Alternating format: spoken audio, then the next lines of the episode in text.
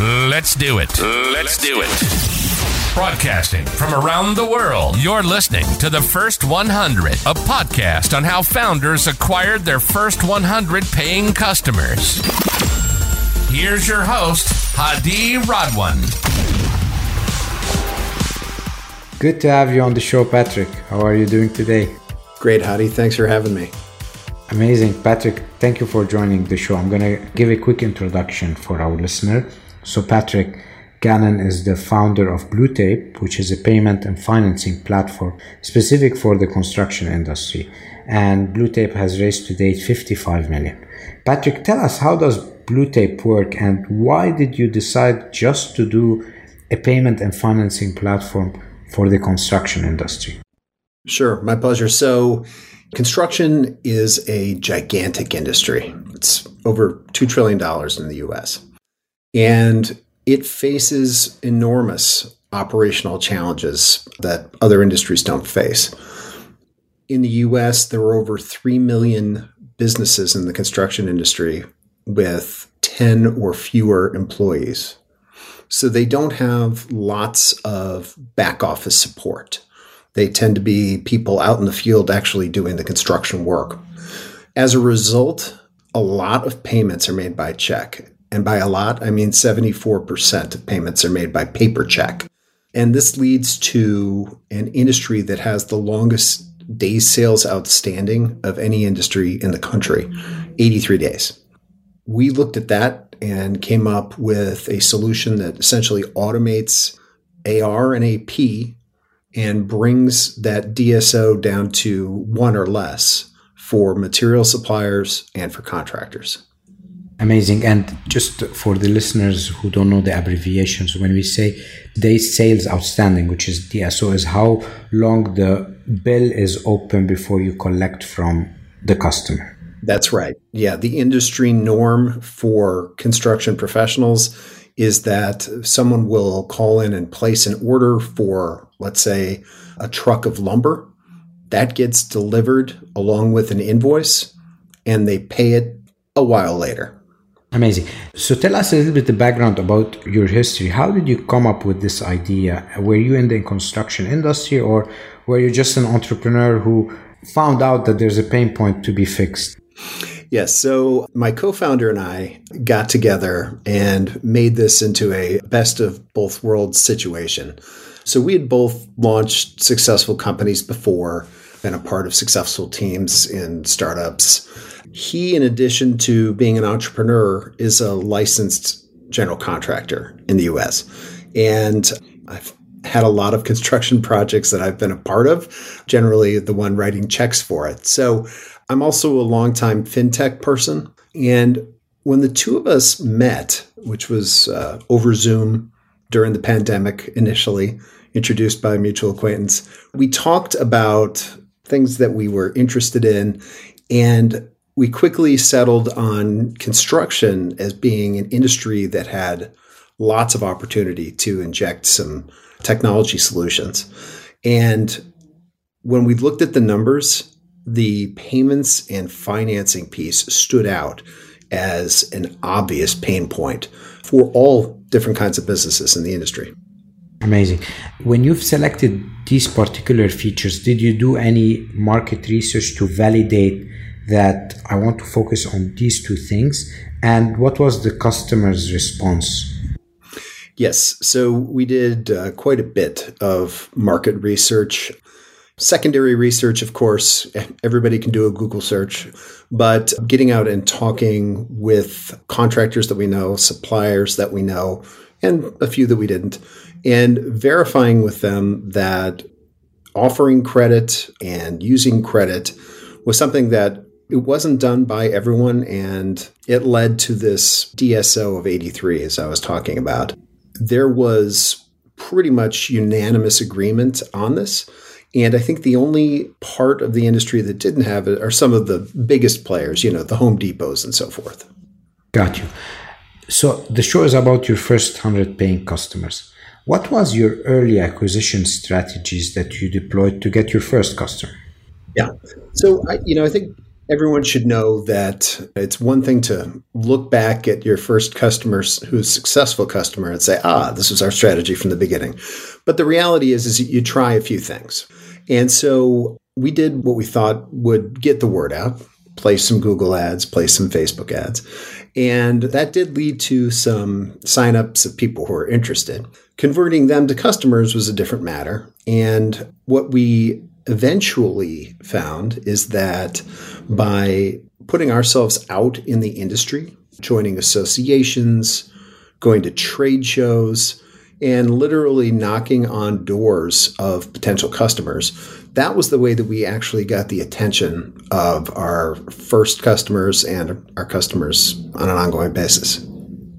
Is there any particular, you know, tactics that you've deployed to convince them like because at the beginning your your brand is not well known. And right. you're in an industry where the habit is not to you know use a software maybe. So what were the challenges there and how did you overcome them? Yeah no that's a great point. The construction industry has a lot of companies in it that are over 100 years old and many of them are family owned businesses. So they've had their way of doing things which has worked very well until now thank you very much and so trying to get their attention about, you know, look at this technology solution, you can't just send them a letter and expect them to sign up. So, like I said, we went out and talked with suppliers. We talked with people at trade shows. We talked with industry experts and, if you can believe it, construction influencers. And we gathered information about the pain points in the industry. And we used that to hone what we were trying to bring to market. Got you. And then, based on that, how's your sales cadence early on? Was it based on you know the traditional uh, model where you have account executives, business development, and then SDRs, or were you doing everything by yourself at the beginning? So at the very beginning, it was Yasser and I, along with a couple of other team members. Everyone was in sales at the beginning and going to the shows, as I said, talking with people, conference calls, interviews, what have you. Eventually, we did decide that having a sales team was going to be critical in this industry. And so we created a small sales team and made them essentially regionless and said, start dialing and start setting up meetings. And we had to iterate what we were doing specifically in sales a number of times until we got it right. But we're very happy with the sales team that we have today. How do you manage the likelihood of hiring people that are not a fit, especially early on when you know you're cash strapped, you're starting, maybe you've bootstrapped the company yourself. How do you manage that risk of you know hiring not the right people then firing them and then hiring another set of team. And that one is cost prohibitive but also it's time prohibitive because there's an opportunity cost. Yeah. Yeah absolutely. It's a real challenge because you want to be able to hire the best but guess what? The best aren't necessarily interested in working for some dot com company that they've never heard of before right? So we had to reach out and get the best people that we could at the time, train them, learn along with them, learn from them. And then in several cases, we did end up having to move on from people who, you know, they weren't closing sales. And it's not that they were a terrible salesperson, it was that they weren't the right salesperson for this particular role. So, how do you set up targets for your salespeople? What's the framework that you follow?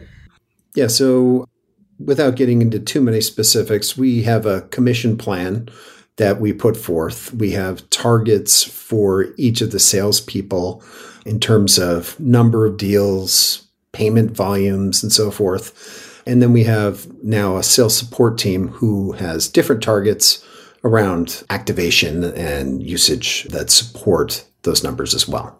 Did you do any non scalable acquisition strategy early on? Something that you've done once, but now because you're big enough, it's not scalable to keep on repeating, but it did land for you maybe few customers. So, you know, something that may not happen, call it a couple of years from now, is when you have the CEO showing up with the salesperson to some of the big leads. We'd love to be able to look people in the eye, shake their hand, and bring them on board. But at some point, when we go from hundreds of customers to tens of thousands, that's not necessarily going to scale. But the good news is, is we're building a company that has a good common culture and good messaging around it so that what we're thinking about as co-founders is echoed through what comes out through the sales force. Amazing. Thank you for sharing that, Patrick. What is a principle that you live by that has helped you, you know, grow your business? You know, I think beyond actually talking to the customers, right? The inventor syndrome where you just make something and put it out there and hope someone buys it doesn't tend to work out. You have to really talk and adjust to what's happening in the market. I think the other thing that's really helped is having it make sense. Let me tell you what I mean. We're in an industry where there's a lot of moving parts, a lot of partners to actually bring this to the market. And we need to make sure that not only does our service provide something valuable to the customer, but that it makes money for us, it makes money for all of our partners. And so you could, if you get out the napkin and the crayon, you could come up with a not terribly sophisticated version of what we're doing in a different industry. But to get it right, you need to really understand the specifics of where the problem are and then see if you can make the economics work for that. Amazing. Thank you for sharing this principle. If you were to be found with your competitor in the same room, what question would you ask them? I think what I would ask them is what do you bring to construction industry customers that you couldn't bring to a different industry's customers. In other words, what is the industry specific value add? Can you double click on that? What's the context behind this question? What are you trying to achieve? Yeah, so lending money is something that happens every day in many different contexts, right? Lending money specific to an industry allows you to again, develop something that addresses the particular needs of that industry. And what we've put together in our underwriting and our credit modeling allows us to use information that a general lender doesn't have access to and wouldn't really know how to take advantage of uh, without a lot of work, at least. And that allows us to make more credit offers to more businesses and allows us to manage our exposure to having all that credit out there in a more effective way. Amazing. If you were to start everything from scratch, what are things you wouldn't do again? well, I, I, wish I could tell you that everything had gone perfectly. Well, almost. But, you know, I think there have been advancements even in the past couple of years since we got started on the technology platforms that would have allowed us to do some things even faster. And I'm talking kind of fintech platforms. So we would have looked at a few different partnerships there to get to market faster. Beyond that, we I wish we could have known what we know now about the, the, customer use of our product and how we could have instead of bringing that vanilla version to market initially if we'd come to market with the version that um, we have out now we would have been able to hit the ground running even faster. But i think that's the cost of bringing something new to market. Makes a lot of sense. One last question. What's next for blue tape and patrick? Yeah so as i said construction is a huge industry. We have a lot of growing to do. We're looking forward to working with suppliers and contractors and even distributors and manufacturers uh, across the US. So we have a lot of work to do to get there, but we're ready. We're ready to scale and we're looking forward to it. Amazing. Thank you for sharing all of this, Patrick. It was amazing having you. We wish you the best of luck. How can people reach you?